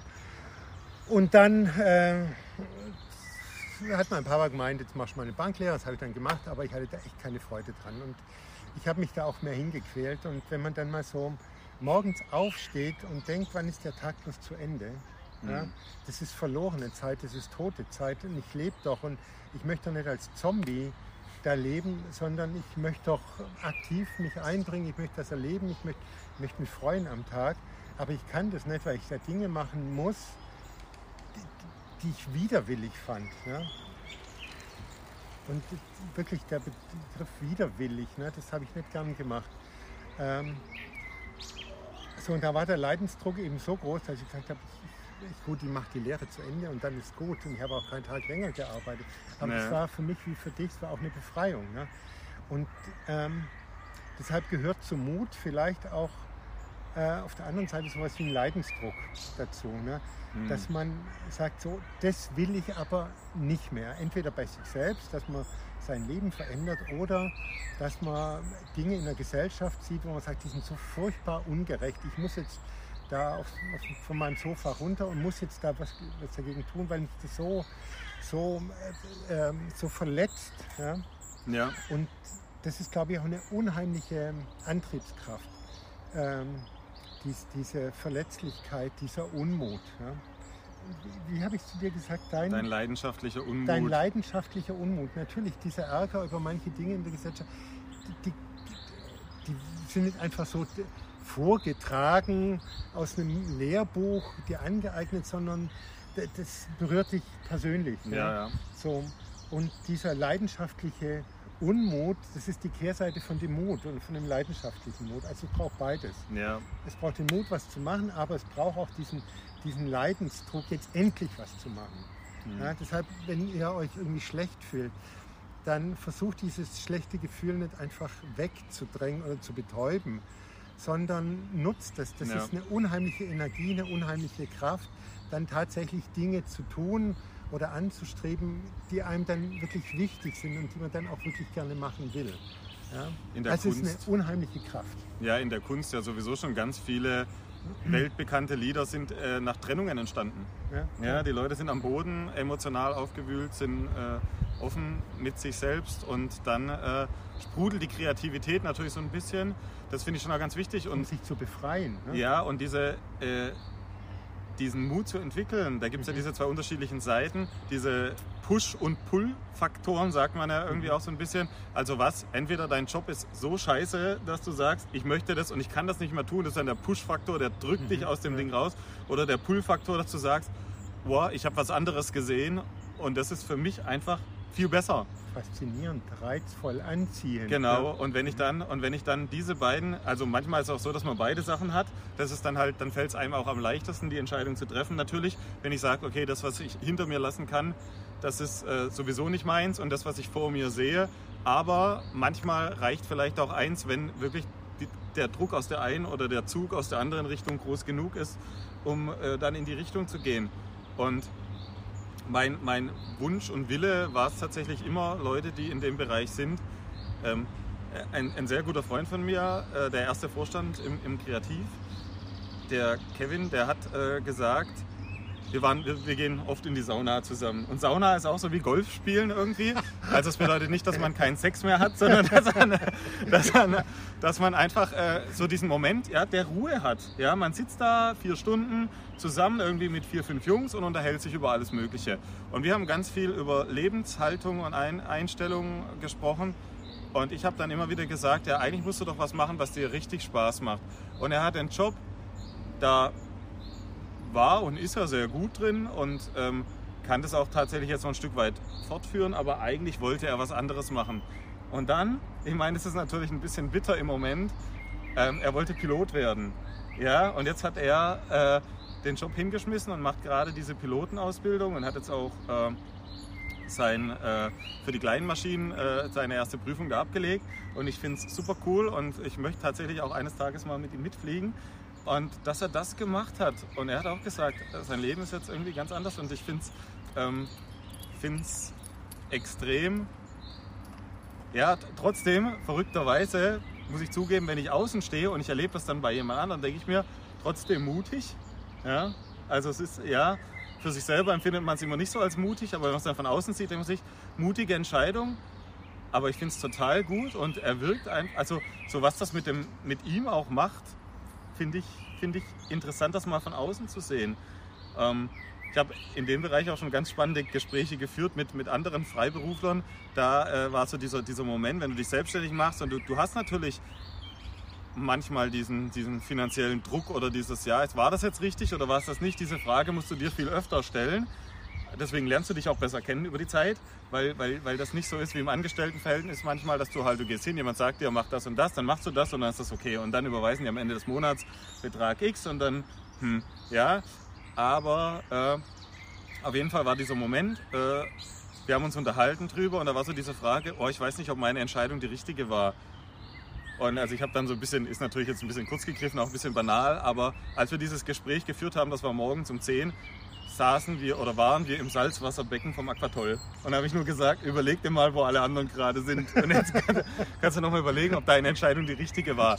Ist natürlich klar, in gewisser Weise ein bisschen banal, aber so diese, ähm, allein diese Freiheit zu haben, manchmal ist auch schon ein Wert. Ja, und zu sagen, es gibt eigentlich ähm, ich bin frei in meiner Tagesgestaltung. Ich bin äh, Herr über meine eigenen Entscheidungen. Natürlich kann man nicht alles tun. Es gibt ja logischerweise, und das ist auch gut und richtig so, äh, Regeln, die einfach für jeden und immer gelten. Aber es gibt die totale Freiheit, gibt es nicht, aber es gibt so die Grundstimmung. Ne? Genau. Dass man das, was man macht, dass sich das richtig anfühlt. Ne? Und dass sich das gut anfühlt und dass sich das auch sinnvoll anfühlt. Ne? Ähm, so und Du hast deine Verpflichtung, ich habe meine Verpflichtung, aber ich empfinde es nicht als Verpflichtung, als, als Last, die ich jetzt da zu tragen habe, sondern als Gestaltungsspielraum, den ich jetzt nutzen darf. Ne?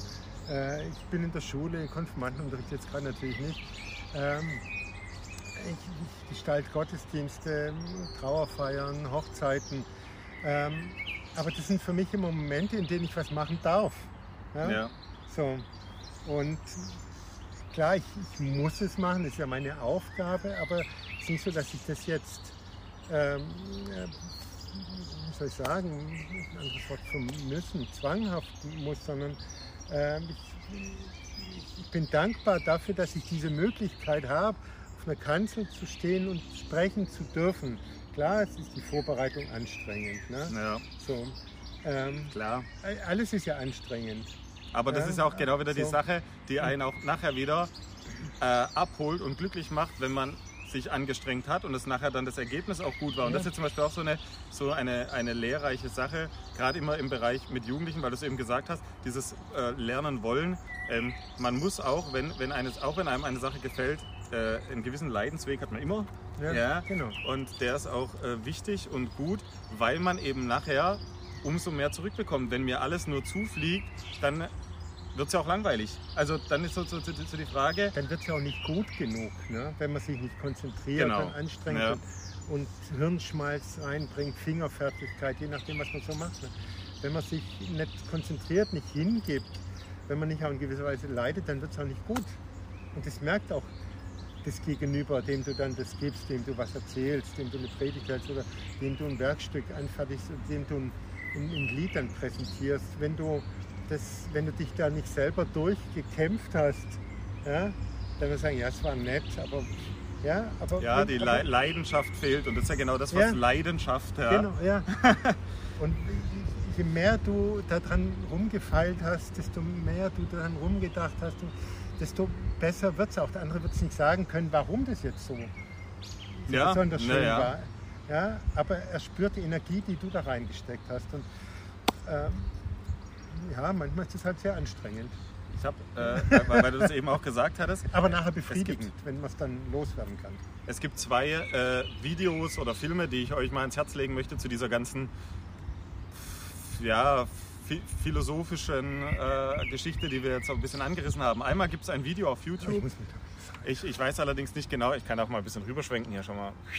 Ähm, Dann kann ich wieder auf Abstand gehen. Genau. Ähm, es gibt da so ein Video auf YouTube.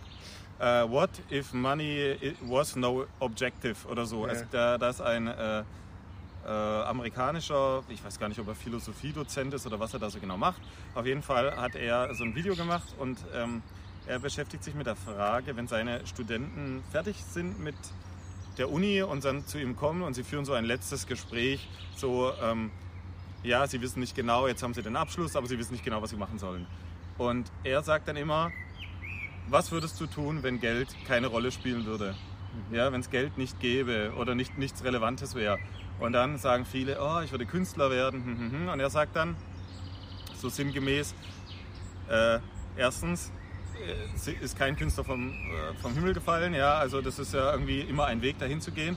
Und wenn du den Weg nicht einschlägst, wirst du es auch nie wissen, ob du es damit schaffen kannst. Ja, und es also ist noch viel tiefgründiger. Also ihr könnt es euch ja mal anschauen. Fand ich aber ganz spannend, hat mich auch ein Stück weit inspiriert, weil bei mir ist es tatsächlich so, wenn ich, äh, wenn mir jetzt in den nächsten Tagen jemand 5 Millionen überweisen würde, dann würde ich nichts anderes machen. Also ich würde mir vielleicht ein Kulturhaus bauen und würde versuchen, Kultur noch mehr zu vernetzen, weil das genau diese durch den, durch, ähm, durch den menschlichen Austausch passiert halt ganz viel Wertvolles und Buntes und hast du nicht gesehen, ja, so, deswegen, das, das wäre so mein Ding, aber sonst würde ich nichts anderes machen. Und das ist so der Punkt, da denke ich mir, das würde ich gern manchmal transferieren auf andere Menschen, dieses Gefühl zu haben, ähm, nichts muss, aber alles kann. Oder ich weiß es auch nicht. Also diese, diese, wirklich diese Freiheit zu haben, ja, das finde ich irgendwie ganz, ganz famos. Und dass es nicht darauf ankommt, dass dich deine, dein großes Auto macht dich am Ende nicht glücklich. Oder, oder so. Also wenn du mal wirklich drüber nachdenkst, ja. Ähm, es ist vielleicht mal schon spannend und es gibt sicherlich auch Leute, bei denen ist das anders, die, die, ähm, die haben da eine Leidenschaft für und das finde ich auch total faszinierend, wenn ich jemanden erlebe, der so ein Autofanatiker ist und der da voll drin aufgeht, dann denke ich, ja, verstehe ich, warum der dieses Auto hat. Ja, das ist für mich so, das sind immer so die, die diese Sachen, weil ich denke, ich spüre die Leidenschaft. Wenn ich es aber nicht spüre, wenn das nur das Statusthema ist, dann denke ich mir, krass, wie viel Lebenszeit du verschwendet hast, um dir diesen Status leisten zu können, der am Ende dich vielleicht sogar noch lächerlich macht. Ja, vielleicht auch. Und dann kommt jetzt quasi der zweite Tipp, weil ich das gesagt habe mit der Lebenszeit, die man da rein verschwendet hat. Es gibt einen Film, der heißt In Time und der ist mit Justin Timberlake, ist eine Hollywood-Produktion äh, heute Morgen ist mir das schon eingefallen, habe ich gedacht, eigentlich auch lustig, dass Justin Timberlake in einem äh, äh, Film spielt, der In Time halt heißt, weil Justin Time, aber egal. Blöder Wort, Wortwitz, äh, das ist ja so ein bisschen meine, meine heimliche Leidenschaft. Und da geht es darum, dass die Leute auf die Welt kommen, sie werden geboren und die haben alle solche Uhren im Arm. Und am 18. Geburtstag fängt diese Uhr an zu laufen und sie haben noch ein Jahr Lebenszeit. Und wenn die arbeiten gehen und die wohnen in der untersten Kaste, dann bekommen die pro Tag, den Sie arbeiten, einen Tag gut geschrieben. Aber eine Tasse Kaffee kostet fünf Minuten oder so. Mhm. Und den fand ich aus philosophischer Sicht ganz spannend, weil er nämlich dann irgendwann merkt, dass es, ähm, äh, da taucht dann einer auf in dieser Stadt und der hat irgendwie, weiß ich nicht, 100.000 Jahre oder so. Und den wollen natürlich alle irgendwie umbringen, weil man kann die Zeit ja transferieren von einem zu einem anderen. Und man merkt dann auch, äh, dass ähm, es andere Zonen gibt, wo die Leute viel mehr Zeit haben und die dann immer wieder an diesem Rädchen drehen und sagen, okay, äh, in der untersten Kaste sagen wir jetzt eine Tasse Kaffee kostet mir nicht mehr fünf Minuten, sondern zehn Minuten. Und dann wird es natürlich immer enger und dann sterben natürlich da auch immer mehr Leute. Und schaut euch den mal an, ich fand den ganz spannend zur Frage, wie wir mit unserer geschenkten Lebenszeit umgehen. Weil am Ende rennen wir irgendwo hin, um dafür Geld zu bekommen, um dieses Geld dann zu nutzen, um dieses Leben zu leben, was wir eigentlich leben wollen. Aber es ist ja immer alles Lebenszeit. Also wir, ich unterscheide ja nicht zwischen, also ja, genau dieser, dieser Unterschied zwischen Arbeitszeit und Freizeit oder so. Also ich finde, es ist alles immer, es gehört ja alles immer zu meinem Leben. Und wenn ihr euren Job trotzdem gut findet, ist auch okay, den zu machen. Ja, also ich glaube, das geht eher mehr raus an die Leute, die ihren Job eigentlich super ätzend finden und es nur machen, um, um dann ihre Freizeit feiern zu können. Da, da denke ich mir immer, es ist so schade, euch entgeht vieles. Jetzt müssen wir aber aufpassen. Ne? Also ich bin ja schon ziemlich alt und ich kann jetzt schon ein bisschen von Lebensweisheit sprechen. Das ist gefährlich. Ja. Ähm, es, es wäre gefährlich, wenn das jetzt so in die Richtung gehen würde, unser Gespräch. Wir sagen euch, wie man gut lebt. Ja, ja das muss ja jeder selber entscheiden. Ja, ja, jeder selber entscheiden. Aber ich glaube, es gehört auch zum Leben dazu, dass man mal Dinge macht, die, die einfach nicht gut sind, die ätzend sind. Ja? Ähm, in diesen Zeiten wird man dann auch was lernen, aber das gehört einfach dazu, wo man auch äh, wo man es überhaupt nicht mag und wo man widerwärtig Dinge macht und wo man sich dann auch mal verläuft und wo man tatsächlich auch mal eine Sackgasse rennt und denkt, ach, das hätte ich mir jetzt sparen können. Äh, diese Zeiten gibt es auch und die braucht man wahrscheinlich auch. Und in diesen Zeiten weiß man dann auch eben, was man nicht will. Ja? ja. Naja. Äh, aber das weiß man nicht im, im, im Vornherein. Klar. Sondern man muss auch diese schlechten Erfahrungen machen und man macht die ganz automatisch. Ja? Ja. Man kann die nicht umgehen. Das man stimmt, kann sie ja. auch nicht suchen, sondern die, die, gehören einfach zum Leben dazu. Da habe ich mich verleiten lassen, da habe ich was gemacht, was ich nicht wollte, aber das habe ich erst im Nachhinein entdeckt. Und äh, es gibt auch Lebenszeit, die man ätzend findet. Ja? das gehört einfach dazu. Ja, das natürlich. muss man nicht suchen, das ja. braucht man nicht, aber. Das passiert auch immer wieder. Genau, ja. Klar. So. Man denkt, ha, ich habe ich hab den Weg gefunden. Genau, wir beide, wir, wir, beide wissen, wie es geht und was das Leben, so, so Leben Ja, Quatsch. Ja. Also da kommt ja trotzdem so. immer wieder die, die Klatsche. Ja. genau, und wenn es mir besonders gut geht, wo ich denke, so jetzt äh, bin ich fast high, super glücklich, dann ein Anruf und dann das ganze ja, ja, Kartenhaus bricht wieder zusammen und dann sieht man wieder, oh, wo man was versäumt hat, wo man es vermisst hat, äh, wo man es ähm, ähm, vernachlässigt hat. Also diese Momente liegen manchmal ganz dicht beieinander. Also immer ein Ring um die Balance halt. Ja, ja. und das sind nicht nur die, die eigenen Stimmungen, sondern Impulse von außen, Aufgaben von außen, äh, wo Leute am Tag sagen, als er starb, das war ja wirklich, so hat mir das überhaupt nicht gefallen. Und man denkt selber, das war aber so gut, was ich da gemacht habe. Also, ja. Ähm, ja, das ja. gehört einfach dazu. Und es könnte ja fast schon so ein Lifestyle-Tipp sein. Äh, lauft nicht dem Lifestyle hinterher. Ne? Äh, lese keine Ratgeber. also das heißt, ihr schaltet auch jetzt aus, weil das ist ja wieder so, kommt mir vor wie bei Löwenzahn. Aber jetzt ausschalten. ja. Ja, und das ist ja genau, die, genau der spannende Punkt, einfach, dass mich das tatsächlich ja auch so ein bisschen nervt mit diesen Influencern und so. Und ich folge ja auch keinen Influencern. Ja. Also man, man, hat ja schon trotzdem seine Leute. Ah, jetzt weiß ich nur, was ich sagen will. Ja, Okay. Dann sa sag's. Sag, okay. ähm, vorhin, ähm, Dinge gut zu tun. Ne? Mit Leidenschaft, wenn man Dinge mit Leidenschaft macht, dann macht man es auch gut. So, weil man dann erst dann zufrieden ist, ähm, nee, man ist erst dann zufrieden, wenn, man, wenn das Produkt gut ist oder die Leistung gut ist oder die Predigt oder das Musikstück oder das Gemälde oder das Kleid oder was auch immer. So, aber gut ist genug. Ähm, ich glaube, vom Teufel ist dieses Wort perfekt. Ja? Mhm. So, und was ist perfekt? Perfekt, das heißt, da gibt es irgendwie einen Maßstab, eine Messlatte, die irgendjemand mal hingelegt hat und sagt, so, jetzt ist nicht mehr gut, jetzt ist es perfekt.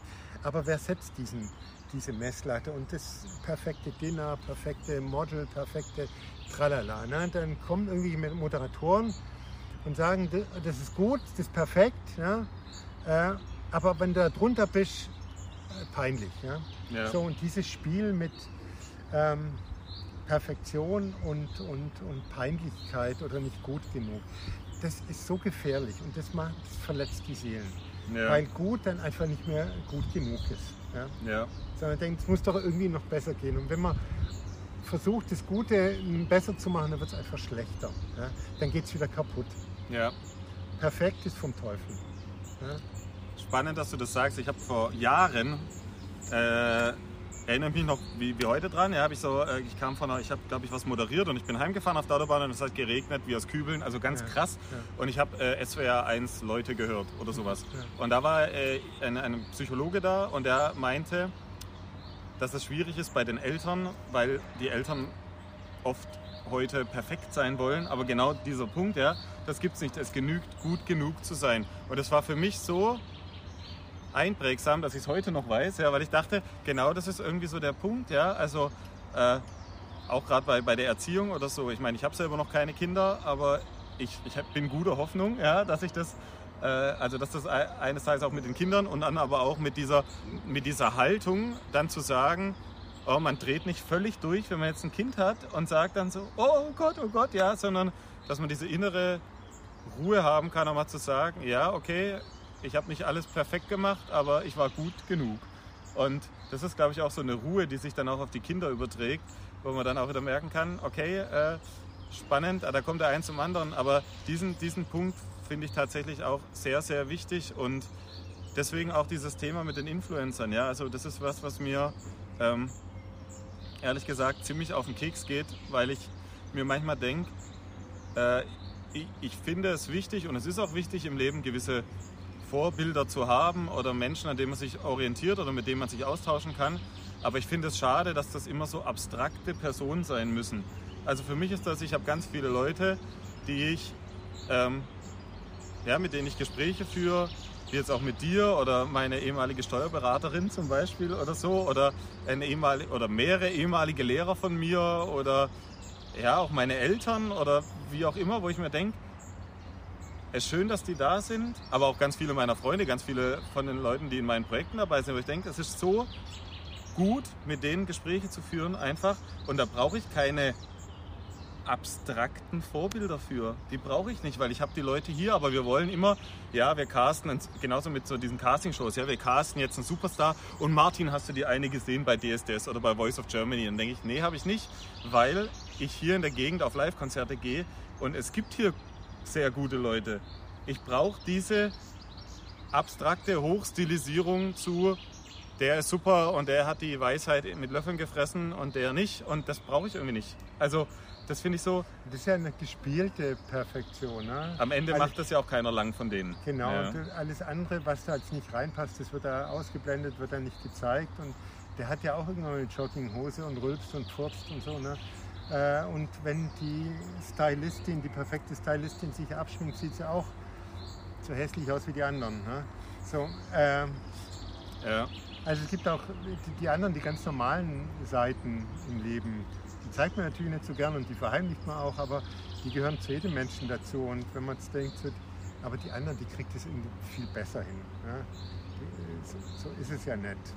Ja, nicht unbedingt. Ja, sehr spannend, wie sich das äh, hier entwickelt hat, was wir alles so abgehandelt haben, obwohl wir eigentlich nur über das Thema Corona äh, sprechen wollten. Also, äh, naja, das war ja aber war ja eigentlich sowieso klar. Ja, das ist, wenn wir aber ich merke jetzt nach diesen anderthalb Stunden, ich bin jetzt auch, ich werde leer. Genau. Ich, ich merke jetzt, es wird nicht, kommt nichts Gescheiteres mehr. Ja? Genau. Ich bin jetzt auch müde. Ich habe jetzt alles erzählt, was mir wichtig war.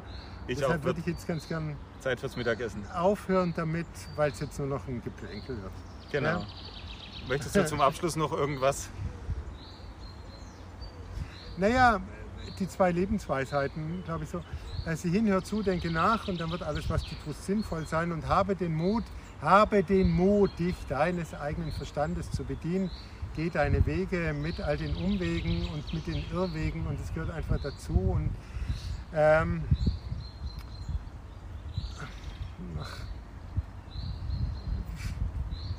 jeder müht sich und wenn man versucht, sich Mühe zu machen und wenn man versucht, tatsächlich selber zu denken und sich mal auf die Wiese zu legen und abzuschalten, da wird man so viel entdecken und fahrt bitte, bitte, bitte viel mehr Fahrrad.